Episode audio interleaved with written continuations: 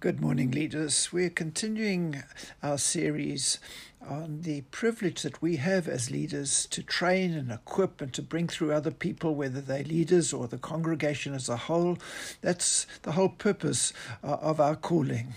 And uh, we saw last uh, session, particularly as uh, when it comes to places of increased responsibility, the importance of discernment, that we hear from the Lord uh, and, and get uh, guidance, Uh, particularly as to what's in the hearts of people.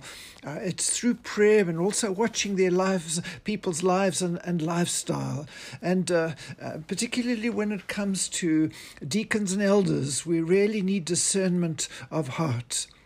Now, uh, when it comes to training and equipping and bringing through leaders, uh, in my travels, I found that there are two principal problems that certain churches have, uh, and it's either or. First of all, uh, some churches have people that really want to grab for position, grab for authority, grab for titles, and it really comes from a heart of pride. And uh, uh, remember what we spoke about last week. It's so important that we We bring through people who have a servant heart. Those are, are the people who are great in the kingdoms of God and the kingdom of God. And we want great people in our leadership teams. And then the second problem that uh, some churches have is that people just don't want to get involved. They don't want to take responsibility. They're happy to come to church, but don't want the added bur- so-called burden of, of leadership. Uh, with, with such people, it's important that we as leaders preach vision, preach the privilege that we that it is to uh, be a co-worker with Jesus and his church, that those that work alone will last for eternity. Teach the people of, of, of what the qualities of real leadership is all about, and, and, and make it a longing and desire to get involved. I've found that the worst thing we can ever do is to beg people to take uh, positions of responsibility, because they will do always do it on their own terms and, and will not do it well.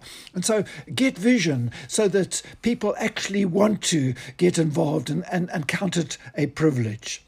Now, having uh, said all that, bringing through people is a process. And first of all, uh, that everybody in our congregations needs training uh, and equipping at certain levels. And uh, so uh, for the whole church, we need to be training them as to what are good foundations of, of the faith, how to live godly, li- godly lives, how to evangelize, the importance of love and how it's outworked, how to conduct ourselves and, and family, finances, and so on and so forth. But then there needs to be specialized training. And uh, this is particularly for leaders. Uh, and the, the, the content of that training depends on the work that they are, are going to be involved in, uh, whether it's uh, deacons or whether it is a home group leader or whether it's ushers, whether it's a musician or whatever.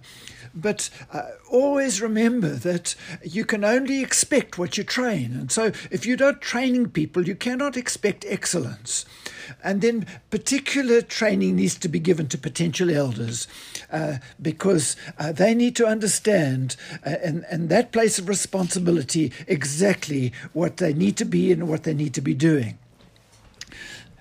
I found that uh, Jesus gave a wonderful example of, of what uh, good training is all about. And if you follow the Jesus way of training uh, through the, the, the, the Gospels, you'll find that, first of all, he did it. And it was, it was almost though he'd say, watch me. Uh, and then secondly, he would say, you do it and I watch you. And then thirdly, as with the twelve and the seventy-two, remember he sent them out, he said, you do it and report back to me.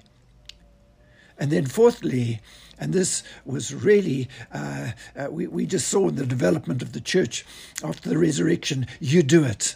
Uh, and, and they did do it in the power of the Holy Spirit.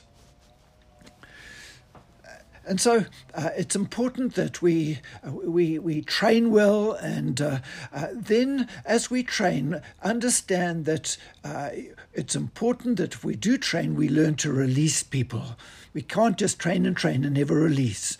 But when you release people, start with smaller things and let them grow into uh, their areas of responsibility. Don't throw them into the deep end too quickly. Otherwise, it'll discourage them and discourage the people. I've just learned something about releasing leaders, that if their character is right, then you can risk with them. But if their character is wrong, then never risk. And then the next thing that is so important bringing through people is to spend time with your teams. Spend time with them, no matter what teams they are, whether it's the uh, the musos or the ushers or the or the deacons. Uh, uh, it, it doesn't have to be every week, but uh, every now and then it's so important that you spend time with them, listening uh, to the issues and problems that may have cropped up, encouraging them, uh, h- helping them to succeed in, in what they were doing. Uh, but with elders, it's important that there's very regular meeting because you're a team together. It's through the elders that government takes place in a in a local church.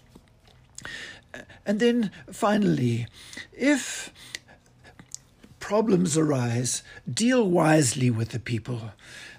Uh, be as a father, not as a dictator. Find out what the issues uh, were that caused the problems, and then give direction to help them succeed uh, in whatever change is needed or whether repentance is needed.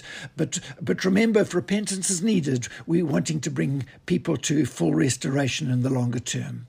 I trust that God will bless you with strong teams of people who will minister with you and help your church to be strong uh, and ever stronger in the longer term.